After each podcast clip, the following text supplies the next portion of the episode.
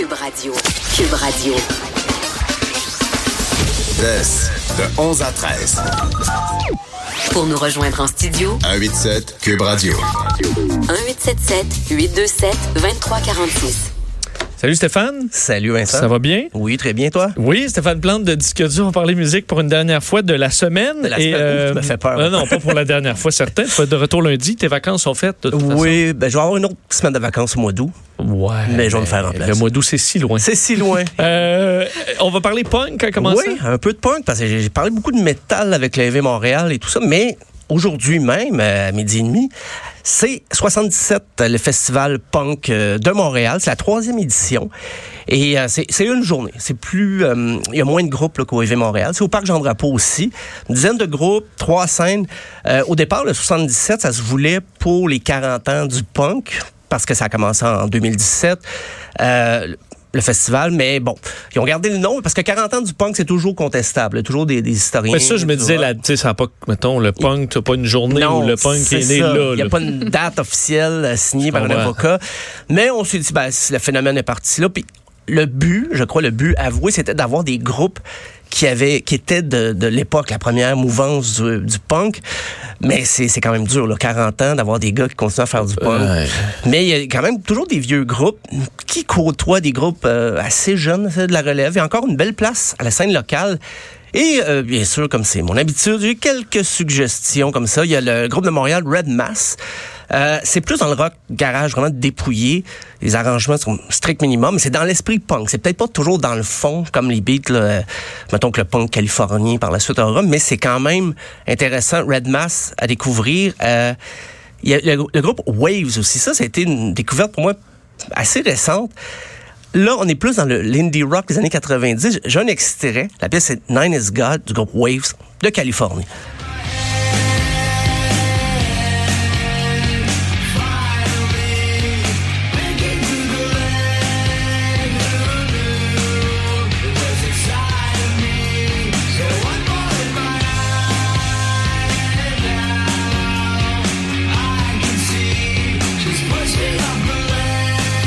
Ben, c'est bon, très Ouais. bon. Puis on est quand même assez loin peut-être de l'idée qu'on se fait du punk. C'est ça, c'est euh, pas du 100% punk. Non, puis c'est euh, deux gars de San Diego. Et moi, je me disais, ah, ces gars-là ont vécu dans les années 90, c'est sûr. Non, ils sont, sont tout jeunes. jeunes. C'est vraiment, euh, je sais pas, ils se sont éduqués, ils ont commencé à écouter de la musique très tôt et puis ils ont découvert cette scène-là. Moi, la je suis moins rock. punk, mais tu vois, ça, ça marche, ça va. Ouais. Ça m'a pas dérangé. Très mélodique, Waves, donc euh, à découvrir. Sinon, dans- quand on parlait là, des pionniers, les vieux groupes légendaires, ben, il y a des Exploited qui vont être là. Donc, euh, fin, c'est un groupe de fin des années 70, début 80. Les autres, qui ont arrêté souvent. Je sais pas à quel point ils sont aussi contestateurs maintenant qu'ils l'étaient à l'époque, mais ça surveille. Ils n'ont pas fait beaucoup de, de nouveaux matériels dans les dernières années. Je pense qu'ils vont y aller avec des, ce que les fans attendent. Euh, je parlais un peu de punk californien, mais j'en parle. C'est un groupe du New Jersey, mais qui très NoFX. Selon moi, c'est Big Wig qui vont être là cette année, qui ont un retour pour eux autres. Ou? Ça, ça va être du vrai punk. Là. Ça, Si ça va être c'est, du- c'est comme NoFX. c'est ça, c'est du punk comme on s'y attendait. On pourrait s'y attendre peut-être dans les événements, souvent dans les shows comme le Vans Warped Tour. Ça, c'est c'est Ouais. souvent ces groupes-là. Et un incontournable, genre, ben, c'est Pennywise qui va être là, donc euh, aujourd'hui. D'ailleurs, Ils n'ont sur- jamais arrêté. eux autres n'ont jamais arrêté. Depuis euh, 89, je pense qu'ils font des shows, ils n'ont jamais arrêté. Puis ils ont eu souvent des groupes de première partie qui sont devenus beaucoup plus populaires que les autres, comme Blink-182. Et le, le chanteur en parlait, puis ça le dérangeait pas. Il disait, c'est correct. tu sais, Blink-182, je leur ai prêté des amplis quand ils ont commencé. Puis finalement, ils, ils nous ont a été... euh, c'est qu'ils sont jamais, ils sont jamais virés autant pop que d'autres, peut-être? C'est Ouais, ben- la, ben, la- raison? Mais je, je pense qu'ils n'ont pas été comme Offspring, justement, ou Green Day, devenir très, très gros. Fait que leurs fans leur sont reconnaissants. On dirait là, qu'ils les suivent, continuent de les suivre en disant sont restés authentiques, sont restés pareils. Et c'est pour ça qu'ils ont toujours un bon public. Puis ils font pas de. Ils étaient venus il y a deux ans au Poudza Fest, puis ça avait été quand même un gros show ici. Poudza Fest qui est au Fofone électrique, là, on s'entend que c'est pas. C'était plein, mais c'était pas. euh, c'est pas le centre belle. C'est ça, c'est pas une grande salle. C'est pas une grande salle. Facile à remplir. Fait que Pennywise, euh, c'est ça, c'est 88. Ils ont jamais arrêté. Et puis, les fans continuent. Puis ça, je pourrais pas dire que ça grossit tant que ça d'année en année, mais les, les, ceux du début sont encore là, j'ai l'impression. Euh, Il y a aussi Gutter Demons. Quand je disais que On a le punk au sens large et, euh, et c'est pas du tout un reproche, bien au contraire. Ici, on est dans le Psychobilly. C'est un groupe de Montréal qui s'est reformé. Faut que tu nous décrives le Psychobilly. là. Psychobilly, euh, c'est comme du rockabilly sur l'acide. Non, Ah, ben, en fait, c'est quand il y a eu le retour avec des groupes comme Stray Cats, peut-être, là, fin 70, début 80, on se remettait à faire de la musique comme dans les années 50, mais avec une énergie qui avait été revampée un peu avec le punk. Et Gutter Demons, c'est un peu ça. On va écouter un extrait, House by the Cemetery.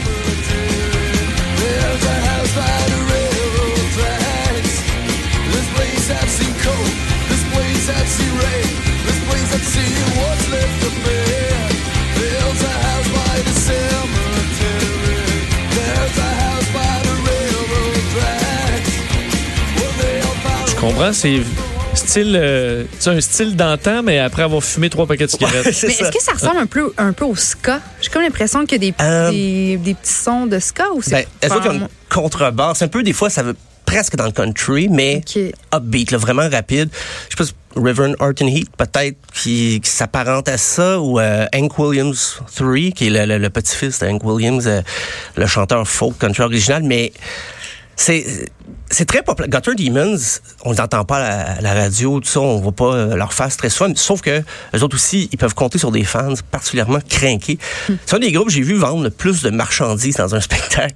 C'est incroyable. Il y avait des fils pour acheter leurs t-shirts, euh, tout ce qui les Ouais, un band peut vivre juste de ça. Là. Oui, ben eux autres, vu qu'on vend moins d'albums en général, ben eux autres, ils peuvent compter sur le- le- les produits dérivés. Tu fais un bon profit là, sur un hoodie à 60$. pièces. Oui, oui, ben absolument. C'est vrai que c'est cher. Dans... Ben oui, que t'as acheté euh, en Chine, là, un container Ah, complet, là, Ben à oui, 25 c'est ça. cents chaque. là. C'est c'est très cher. Ouais.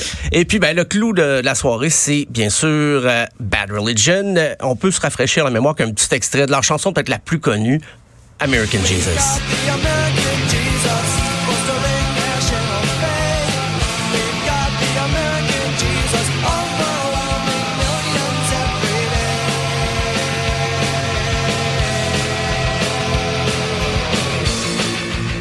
Est-ce que tu fais le même lien avec Pennywise pour Bad Religion ou dans le sens Euh, ben, Ils sont encore plus vieux. Euh, Bad Religion, c'est 1980. Ils ont commencé, mais ça a pris 13 ans avant d'avoir un gros succès. Mais je pense même qu'ils l'attendaient pas. Euh, Bad Religion continue à jouer pour les punks dans des événements de punk. Et à un moment donné, cette chanson-là sort l'album Recipe for Hate. Ça tellement pogné à- en 93. Je pense pas qu'ils s'y attendaient eux-mêmes. de- euh, Parce qu'ils n'ont pas eu d'autres gros succès comme ça par la suite. Non, ils ont- ils ont eu des albums qui ont bien marché par la suite. C'était plus tranquille, là, bien sûr, à partir de la fin des années 90, début 2000.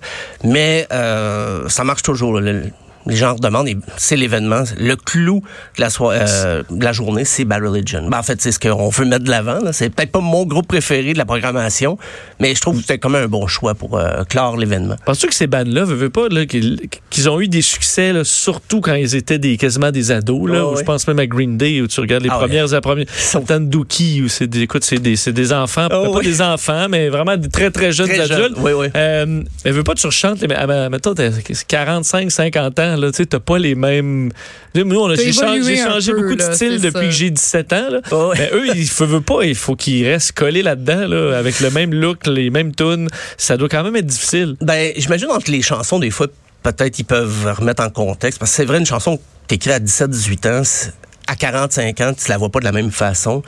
Fait que j'imagine, parce qu'ils ils doivent pas changer. Les fans les aiment pour leurs vieilles chansons souvent. Ouais. Fait qu'ils peuvent pas vraiment... Souvent, ils vont chialer en disant le nouveau stock, c'est tout doux. Bla, bla, bla. Ils vont dire ouais, mais parce que j'ai 45 ans, Ouais, j'ai oui. deux enfants, ça se peut que j'ai plus le goût de tout arracher. C'est ça, puis j'écoute plus de musique. C'est ça, je juste, casse euh, plus ma guitare, là. Ben voilà, mais c'était. Mais, mais pour Bad Religion, même jeunes, leurs paroles avaient quand même un certain, euh, une certaine maturité. Je dirais là, je parle pour eux, mais c'est vrai que dans beaucoup de bands punk, c'était premier degré euh, quand ils débutent, puis c'est ça des fois qu'ils vont chercher plus vite là, les gens quand C'est catchy. c'est catchy, le message est direct. Par la suite, ben on se raffine, on devient un peu plus subtil. C'est, c'est peut-être là qu'on perd des fans euh, en cours de route. Mais pour Bad Religion, euh, je pense qu'ils sont assez fidèles, les fans de Bad Religion, à surveiller aujourd'hui. Euh, une petite bifurcation, on parle de nostalgie un peu. Euh, ben, Woodstock 50, le, le 50e, c'est trouver un site et ça se déroule, je le souligne, du 16 au 18 août. Donc c'est dans moins d'un mois. Euh, l'événement avait plus de site, ils avaient perdu leur permis, les municipalités avaient dit non, ben vous avez fait des paiements en retard. Parce que là, rappelle-moi, ils veulent recréer un Woodstock. un Woodstock, ça? 50 ans, avec une liste d'invités là, qui devait recréer un peu l'esprit, mais c'est sûr que c'est des invités. Il y avait Miley Cyrus, euh, Jay-Z, ben Jay-Z d'ailleurs, c'est désisté. Euh, Black Keys, ils ont abandonné en cours de route aussi. Parce que je vois que Woodstock, 30 ans, avait été une catastrophe. Ah, c'est épouvantable. Donc, c'est ce qu'on s'enligne encore pour de quoi d'un peu tout croche? Ben écoute, ça sent le Firefest un Ça- peu. oh, Ça- là. ah, Et c'est- rien de moins. OK. C'est difficile parce qu'il avait perdu des partenaires financiers et les partenaires financiers avaient émis des communiqués disant ben on n'est plus de l'aventure Woodstock. Donc là, les rumeurs, ça s'emballait. de, OK, ben il y en aura plus de Woodstock 50 parce que Michael Lang, un des organisateurs principaux, qui était dans l'équipe en 69, c'est un monsieur qui est maintenant euh, 74 ans, il était tout jeune quand il a fait son premier Woodstock, mais là, il- il le refait. Lui, a dit non, non, non, on a perdu les partenaires financiers, mais on va en trouver d'autres. Mais ils n'ont pas été capables de payer leur permis dans les temps. Euh, donc, les, la ville, les villes qui avaient trouvé près de... Parce qu'à Bethel, l'endroit dans l'État de New York où s'est déroulé le premier Woodstock, il y a un amphithéâtre maintenant. On peut plus faire un événement qui aurait attiré 150 000 personnes. Euh, donc, il a dit, ben, je vais trouver une autre ville proche, un autre lieu, un autre site. Ça marchait pas. Dirigé vers d'autres euh, options. Et finalement, ça va être dans le Maryland, qui est à 4h30 en voiture du site original. Et c'est là que les, les- certaines vedettes ont fait, ben, écoute, c'était pas prévu qu'on fasse un show là, ça marche pas avec nos dates de tournée, c'est compliqué. Fait que des questions de logistique sont apparues euh, dès l'annonce que le, qui- puis ça, c'est à côté de Washington, en fait, le, le- le nouveau site. On n'est pas du tout, du tout dans le site original. de- Puis l'esprit original est en train de prendre le bord un peu aussi. Euh, Mais là, c'est dans moins d'un mois, tu le disais, mais là, est-ce qu'il y a des artistes qui ont qui, qui vont rester, qui vont qui se sont pas désistés? Est-ce que c'est c'est quoi le plan de match? Ce qu'on a appris- Ça va vite? ce qu'on a appris, c'est surtout les artistes qui se retiraient. Comme John Fogerty, qui est dans CCR. Lui, il a dit, non, ben, moi, je jouerai pas, là. C'est pas, plus- vend- c'est pas vendeur, là? Ben là, dans, non. dans moins d'un mois, puis tout- il n'y a plus personne qui veut jouer là. Surtout- C'est gênant. À moins qu'il y eu un communiqué dans la dernière heure, j'ai pas vu de confirmation d'artistes qui disaient oh oui c'est beau nous on va être là. Au contraire, là, ça s'est désisté et ce qu'on ce qu'on apprenait dans Maryland le L'endroit s'appelle le Merriweather Post Pavilion. C'est qu'il y avait un show de Smashing Pumpkins qui était déjà prévu le 17 août. Donc, un autre problème, c'est un sitcom. Là. C'est, je parlais d'une C'est saga. ça, là, quand mais- ça s- mais c'est surtout que là, en plus, vu qu'ils se sont encarcanés dans Woodstock 50, ben, ils peuvent pas le remettre l'an prochain. là. Non, c'est ça, absolument. Non, Parce que là, ça marche plus. Là. Ou je vais entendre au centième, peut-être. Ouais, ben, c'est ça, là. Tu ils vois ont- l'autre date, ont c'est pensé- longtemps. Ils n'ont pas pensé juste annuler le projet, là, comme canceller ça? Ou... Ben, on dirait que c'était devenu de l'orgueil à un moment donné. Ils disaient, non, non, je, je porte ça à bout de bras depuis un, un bon moment déjà. C'est pas vrai que je vais abandonner le- le- l'esprit de Woodstock, mais pour le moment, il y a The, The Killers, Miley Cyrus, les, les raconteurs Imagine Dragon, ils n'ont pas annoncé qui se retirait, mais on va rester à l'affût parce Mm. que je serais pas étonné qu'ils disent ah non, mais ça marche pas avec nos dates de tournée autour. ça, qu'ils se trouvent que- des excuses aussi. Là, quand Ouais, tu vois que les ben- autres artistes se, se- se reculent, se retirent, ben, Ben, puis ils ont le droit de le faire parce que contractuellement, étant donné que c'est déplacé à une telle distance, ils ont le droit de se retirer sans être pénalisés, sans être poursuivis. Fait que ça s'annonce mal. C'est que c'est- si on se fie à Fire Festival aussi, c'est qu'à un moment donné, tu es pris parce que tu as déjà des dépenses de fête. Oui. Alors, Oui, il faut que le show ait lieu parce que sinon, tu, tu dois, tu te dois le cul. Là. Ben, c'est il y a des employés, il y a des gens qui ont travaillé, qui ont développé paquet des de projets, donc le rendu là, tu es coincé. C'est trop Parce tard, là, c'est ça. Je voyais des images de Woodstock 99, là, puis tu te dis, OK, ça vire en émeute, euh, Ah ouais. c'est du gros n'importe quoi. Euh, donc, finalement, ça peut-être qu'il faut juste garder des souvenirs du Ben, premier ça. s'en faire des nouveaux, là, Oui, oui, oui. Sans gré- vouloir euh, recréer la même affaire. exact. Fait que c'est, on va rester à l'affût, mais ça augure pas très bien pour le Woodstock 50. Ben, merci beaucoup, Ben, Stéphane. merci à vous deux. Bon week-end. Bon Bon week-end. week-end. On se reparle lundi. Lundi. Jess, de 11 à 13, avec Vincent Dessureau et Joanny Gontier. Eux, ils sont toujours sur leur X. On fait un suivi sur un dossier euh, dont on a parlé cette semaine, soit les euh, anglophones au Québec qui euh, sont fait, souffrent d'incertitude présentement et d'inquiétude par rapport au gouvernement euh, de la CAQ, gouvernement de François Legault. Évidemment, on sort d'un d'une longue période au Québec où on était, à l'exception d'un court instant euh, du gouvernement du Parti québécois, on était, euh, bon, c'était libéral. Les euh, anglophones se contentent très bien des libéraux, on le comprend. Et là, on arrive avec la CAQ, évidemment, qui le vote de toute façon, ne l'ont pas. Alors, est-ce qu'ils s'éloignent un peu de cette, euh, de cette communauté-là au point euh, de leur faire perdre de l'influence? C'est ce que dit, entre autres, Jeffrey Chambers, qu'on a reçu euh, ici même dans nos studios, le porte-parole de, euh, de, donc de ce groupe d'influence, le Quebec Community Groups Network, euh, qui dénonce la situation, disant qu'il y a un déclin de l'influence de, la communauté anglophone auprès du gouvernement. Alors, bon, on souhaite que ça, que, que, que, que ça revienne à la normale, si on peut dire. Et ce matin, texte euh, de notre collègue Steve Fortin, blogueur au Journal de Montréal, Journal de Québec, sur cette question qui se demande justement ben, quelle incertitude? C'est le titre du texte. Est-ce que vraiment il y a matière à incertitude du côté de la communauté anglophone euh, au Québec? On le rejoint tout de suite. Tout, tout de suite. Bonjour, Steve. Oui, salut, comment allez-vous? Ça va bien, toi? Oui. Euh, bon, tu te questionnes clairement sur est-ce que est-ce que c'est vraiment fondé cette inquiétude-là? Est-ce qu'il y a réellement euh, une perte d'influence du euh, de- des- anglophones au Québec? Oui, ben c'est ça. La, la façon que j'aborde la chose, euh, d'abord, dans tout, ce qu'il faut dire, c'est que loin de moi l'idée de remettre en question les services, les acquis euh, et, et- et tout ce qui a été bâti pour euh, que la collectivité anglophone, euh, qui a des racines euh, très très profondes au Québec, donc le, le- le- but de tout ça, c'est pas de remettre en question ça. Ça, euh, en partant.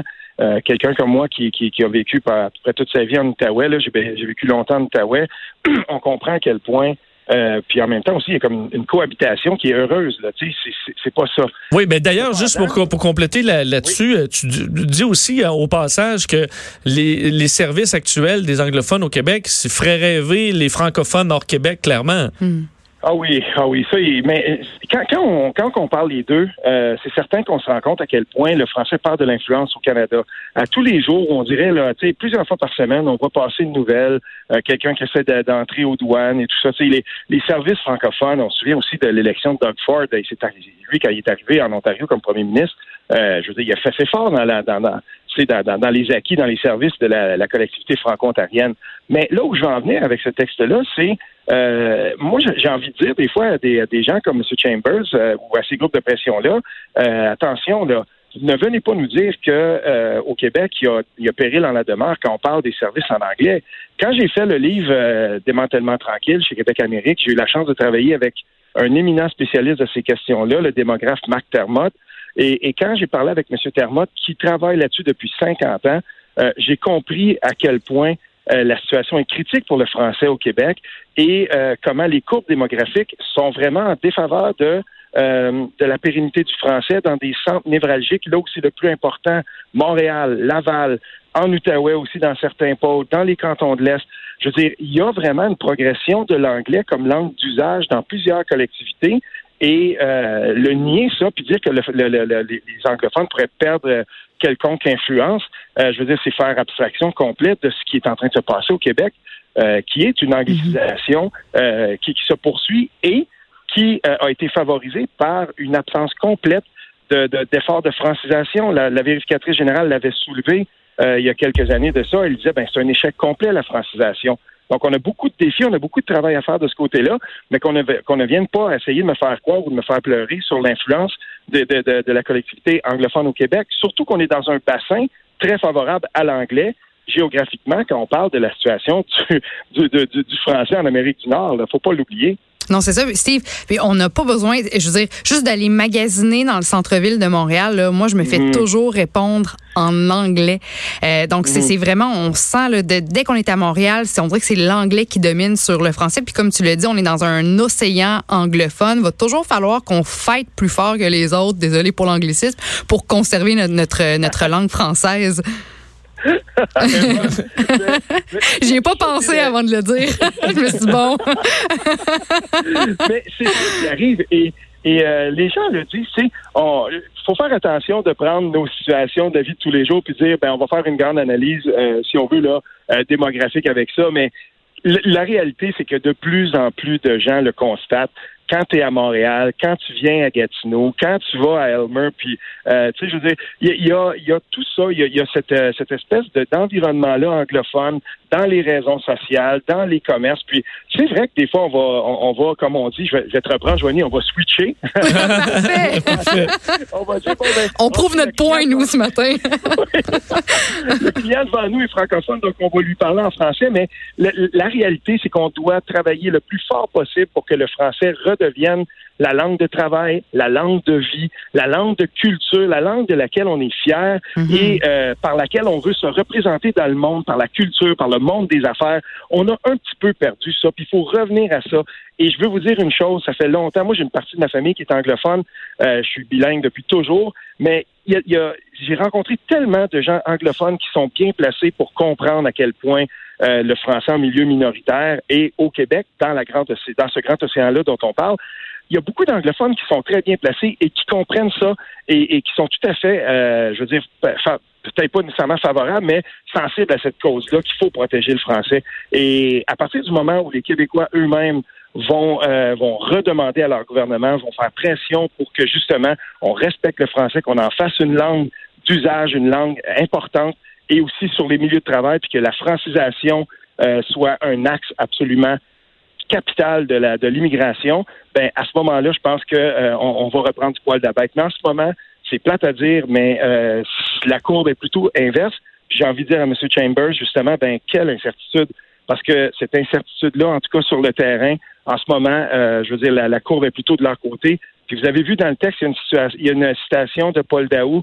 Moi, j'ai toujours prôné le bilinguisme individuel, mais le bilinguisme collectif, il faut faire attention à ça parce qu'il faut absolument qu'on redonne aussi le goût aux gens d'apprendre le français. Il y a trop de gens qui sont en situation périlleuse par rapport à leur propre maîtrise du français au Québec.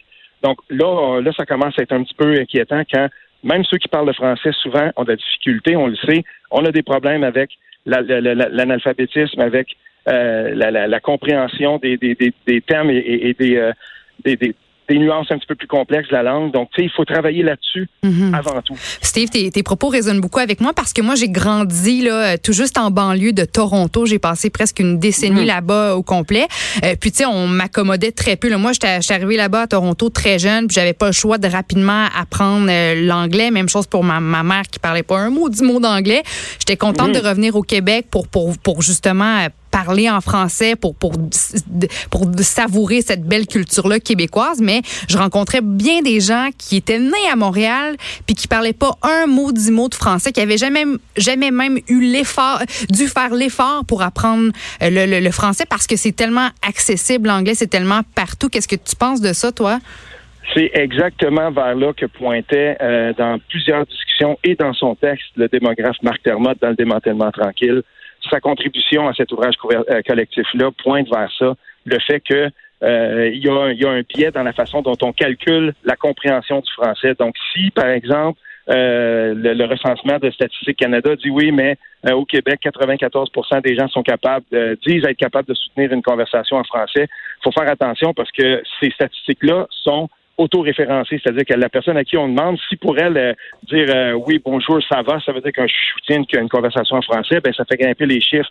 Mais en réalité, à Montréal, la langue de travail, la langue euh, commune à la maison, la langue parlée à la maison de plus en plus, ben l'anglais euh, est, est- est de plus en plus important et même on a franchi le cap du 50% Donc, quand on est rendu là, il y a vraiment péril et puis il faut reprendre le contrôle de cette situation-là. Mais ça, ça va se faire, ça va être difficile à réaliser parce que le bilinguisme à Montréal, pour bien des gens qui habitent, justement des gens de la collectivité anglophone, pour eux, on veut l'imposer dans le dans, l'optique où euh, Montréal fait partie du Canada et que Montréal devrait être bilingue et non pas euh, à prédominance francophone ou même officiellement francophone dans les institutions. Et ça va falloir que le gouvernement Legault le réaffirme. Il le fait avec l'exemple dont je parle avec la chute, mais il va falloir qu'il le réaffirme à Montréal aussi et il y aura des heures.